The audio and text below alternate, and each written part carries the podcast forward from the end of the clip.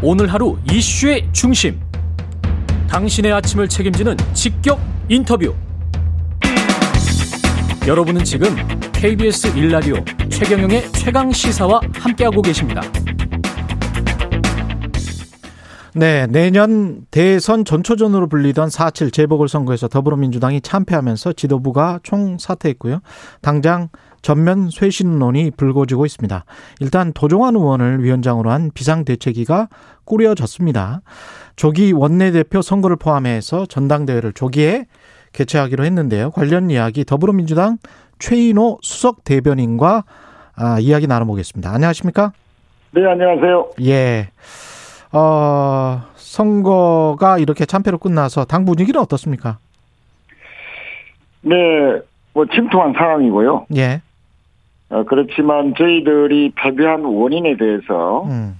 철저하게 분석해야 된다. 예. 하는 그런 분위기 속에서 어제 오늘 중진들은 중진대로 또 초선들은 초선대로 또 재선 의원들은 다음 주 초에 예. 어, 자발적으로 해동을 갖고 어 패배의 원인과 핵심 대책에 대해서 심도 깊은 논의들이 많이 이제 어 있을 것으로 봐집니다.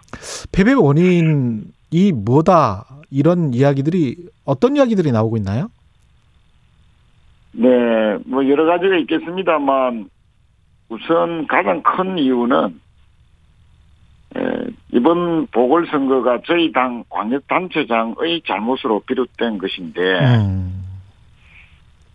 후보 공천을 단계를 바꾸어서 했지 않습니까? 예. 음, 그런데 시민들께서는 이를 어, 인정하지 않는 결과다.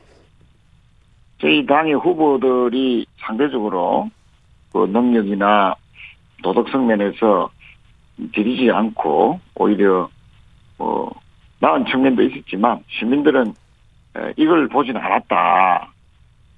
그래서 재보궐선거가 있게 만든 것에 대한 책임을 물었다 이렇게 생각하고요. 어떻게 두 보면 번째는, 출마의 명분 자체가 예, 두 번째는 예. 이제 LH 사태를 막지 못한 LH 사태를 그런 것에 대한 못한 책임도 함께 물은 것이다. 예. 특히 LH 사태가 네, 터져 나오는 와중에 음. 주거 안정과는 상반되는 일부 여권 인사들의 내노란불 사례들이 음. 국민들께 또 큰 실망을 드렸다. 뭐 이런 원인들이 저희가 참패하게 된 원인이다 이렇게 보고 있습니다. 그 첫 번째 말씀하신 것 그러니까 선거에 출마하지 않았으면 오히려 좋았을 뻔했다. 그 생각을 저도 사실은 선거 중간에 물론 방송은 그런 말을 할 수가 없으니까 그런 생각을 좀 했어요. 왜냐하면 네, 한국 정치사에서 그것도 굉장히 좀 아름다운 모습이었을 것 같아요. 네, 만약에 출마를 하지 않고 명분을 계속 지켰다면 근데 지금 이제 결과적으로 보면 명분과 가장 중요한 정치는 결국 이제 명분 싸움인데 명분과 실리 모든 것을 다 놓쳐버린 그런 결과가 됐단 말이죠. 저희들도 작년에 당원 개정할 때에 예, 많은 논란이 있었습니다. 예, 어, 후보를 공천하는 하면서 어, 유권자들의 선택권을 확보하는 확보해 드리는 것이 책임지는 일이냐 아니면 어, 우리가 당헌 당규대로 어, 후보를 공천하지 않는 것이 책임지는 일이냐 이렇게 논란을 벌였습니다만 결국은 후보를 내는 것이 책임이 책임을 지는 자세다라고 해서 음, 했는데 결국은 그때의 저희들의 결정을 시민들이 인정하지 않았다 음, 하는 것이죠. 그 부분은 앞으로도 어 저희들이 어 보궐선거뿐만 아니라 어, 스스로에 대한 책임에 대해서 어 결코 어, 인색해서는 안 된다. 어 초심의 자세를 잃지 않는 그런 자세가 중요하고 어, 그럴 때만이 시민들과 국민들이 어, 제대로 반성한다 하는 그 인정을 해줄 것이다 이렇게 예, 봅니다. 그 LH 사태가 물론 이제 그 여론조사의 향배를 보면 그때부터 이제 완전히 돌아 선 걸로 보이긴 합니다만 그게 일종의 추리거 방아쇠가 됐지 그 전에 어떤 구조적인 문제 특히 부동산 가격의 수도권 앙등 현상 여기에 관한 정부의 책임을 물었던 선거가 아닌가 이런 분석도 있거든요. 어떻게 생각하세요? 그렇습니다. 아무래도 그동안 문재인 정부의 부동산 정책이 여러 차례 있었습니다만, 예. 대개 이제 규제 중심의 음. 어, 정책으로 온 것에 대해서 결국은 부동 부동산 가격 상승을 막지 못했다. 예. 그래서 주거 안정을 이루지 못했다 하는 그런 측면에서 어 국민들이 여러 가지 에, 문제 의식을 갖고 계셔 계신 상황에서 보궐선거가 이루어졌고요. 예. 그 와중에 이제 LH 사태가 터졌는데 어 부동산과 관련해서는 이사 부동산 정책 그 자체는 시장에서 분명히 어느 정도 통했고 또 예. 전문가들도 효과를 발휘하고 있다 하는 그런 이제 평가를 하고 있었습니다. 음. 그거는 그것대로 어, 좀 더 지켜봐야 되겠다 하는 것이 시민들과 국민들의 생각이었고 예. 그 와중에 LH 사태가 아, 터진 것은 이 특히 무주택자들에 대해서는 상당한 그 실망뿐만 아니라 어 분노를 이제 불러일으켰고 또 집을 가진 분들은 가진 분들대로 음. 어그 공직자 또는 내부 정보를 이용해서 어떤 투기를 했다 또 그걸 음. 막지 못했다 하는 측면에서 어, 정부의 책임을 어, 물었다 이렇게 생각합니다. 잠재된 국민의 어떤 분- 불만 계속 그 끓고 있던 국민의 불만 중에 또 하나가 김혜영 전 최고위원이 어제 그런 이야기를 했죠. 조국 사태에서 민주당이 너무 큰 실책을 했다. 공정성 논란인데 여기에 관해서는 어떻게 생각하십니까? 음, 그렇습니다. 우리가, 어, 여권 인사라고 해서, 네. 내노란불, 내노란불 사례에 대해서, 어, 원정주의로 데려왔다 하는, 어, 그런 냉정한 평가도 의원총회에서 분명히 있었다는 말씀을 드리고요. 예. 어, 개혁의 내용과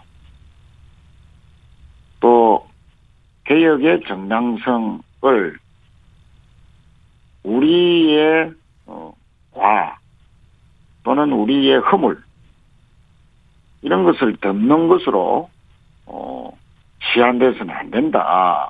음. 예, 개혁의 정당성과 우리의 허물을 예. 그건 전혀 다른 이야기죠. 수 있는 예. 구분할 수 있는 예. 자세가 필요하다. 중요한 말씀입니다. 저희 예. 국민들은 음. 어, 그 개혁의 내용도 어, 있지만 우리 당의 자세와 태도에 대해서 지금 근본적으로 문제를 물었다고 생각합니다. 그렇습니다. 예. 예, 그런 예. 부분에 대한 예, 반성과 성찰 예. 또 그에 대한 대책이 나와야 된다. 예. 그렇게 생각. 그러니까 개혁을 계속 추구하고 주장해 왔던 민주당의 자체 개혁, 자체 혁신은 어떻게 할 건지 국민들이 계속 지켜볼 것 같고요. 비대위원장에 도정한 의원이 된 이유가 있을까요? 네, 우선 도정환 의원께서는 장관을 역임하셨고 정부의 상황에 대해서도 잘 알고 계시고요. 예, 지금 현재 삼선 의원으로서 상임위원장을 또 맡고 계십니다. 예, 그래서 에, 당정 간의 에, 가교 역할뿐만 아니고 당 내에서도 또 후배 의원님들이나 중진 의원님들 사이에서 신망이 커가지고 비대위가 소통을 하는 비대위가 되어야 되는데 예. 그런 소통의 적임자다 하는 공감대가 있었습니다. 그 앞으로의 일정, 쇄신 일정 같은 게 나와 있습니까? 어떻습니까? 네, 지금 어 저희 비대위가 이제 꾸려져서 5월 2일 새 대표 선출 때까지 예, 역할을 하게 되고요. 비대위원장은 일주일 동안 도종환 위원장께서 하시고 어, 다음 주 4월 16일 날 금요일에 예. 새 원내대표 선거가 있습니다. 음. 어, 새 원내대표가 선출이 되면 에, 4월 16일부터 5월 2일은 까지는 에, 원내대표, 새 원내대표가 비대위원장을 맡게 되는 것이죠. 예. 그래서 이번 비대위는 다른 뭐 역할도 많이 있겠습니다만, 어, 3주간의 짧은 기간이지만 그러나 변, 어, 반성과 혁신을 위한 골든 타임에 에, 서 맞는 비대위이기 때문에, 음. 어, 우리가 얼마나 어, 반성을 해야 되는지 또 어떻게 혁신을 해야 되는지를 정리하는 역할을 하는 비대위다 이렇게 생각을 합니다. 그래서 예. 어, 우리가 이번 보선의 패배의 원인을 정말 꼼꼼하고 냉정하게 가감 없이 정리를 하고 또 앞으로 혁신의 대책의 큰 방향에 대해서도 어, 비대위가 3주 동안에 잘 정리해야 될 임무가 있다 이렇게 생각하고요. 어, 우선 오늘 이제 비대위가 첫 회의를 열고 예. 또 다음 주 금요일 날 원내대표 선거 또 5월 2일 날 당대표 선거 이렇게 릴레이 혁신 일정들이 본격적으로 추진될 것입니다. 그러니까 당대표 선거랄지 이런 거는 쭉 계속 하는 겁니까? 일정대로? 5월 초에? 그러니까 저희들이 비대위가 열린 우리당 시절에 선거만 끝나면 패배의 책임으로 비대위 비대위 만들었거든요. 예. 비대위가 끝나면 또 또 다른 비대위가 들어서고 예. 그래가지고는 국민들께서 뭐 반성한다 이런 게 인정을 하지 않았습니다. 예. 오히려 비대위가 그당 지도부의 리더십을 약하게 만든 그런 부작용이 있은 것이죠. 음. 그러나 이번에 비대위가 이제 3주 동안에 예. 에, 꾸리지게 된 것은 워낙 이번 보궐선거에서 크게 패했기 때문에 예. 어제 지도부가 그 책임을 지고 음. 총사퇴를 한 사항이지 않습니까? 그렇죠. 그래서 어, 자기 지도부를 신속하게 선출하기 위한 그런 이제 역할의 비대위다.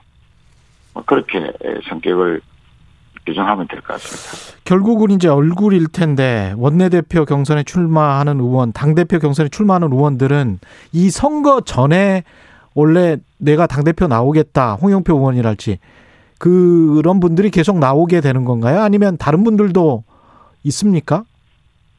글쎄요, 그거는 뭐 이제 선거가 이제 본격화 되면서 의외의 후보들이 또 등록도 할 수 있겠죠. 예, 음, 그러나 뭐 그거는 지켜봐야 될 것 같고 예, 이번 원내대표 선거나 특히 당 대표 선출을 위한 전당대 음, 이 선거는 정말 우리 당이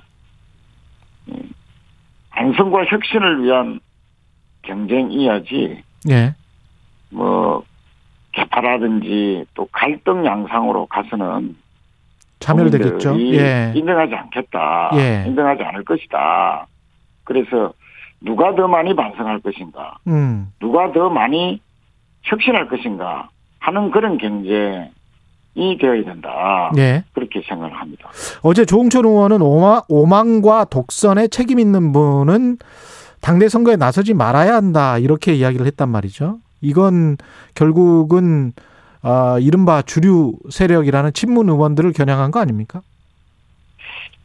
그래서 뭐 그런 부분인 것까지는 제가 정확하게 해석이 안 됩니다만, 예, 어, 방금 말씀드린 대로 누가 더 반성할 것인가, 음, 누가 더 많이 혁신할 것인가에 대한 경쟁으로 가야 된다. 예, 예, 반성과 혁신을 위한 예, 경쟁의 장이고 음. 어, 이것을 당원들이 평가할 것이다. 예. 이렇게 생각합니다.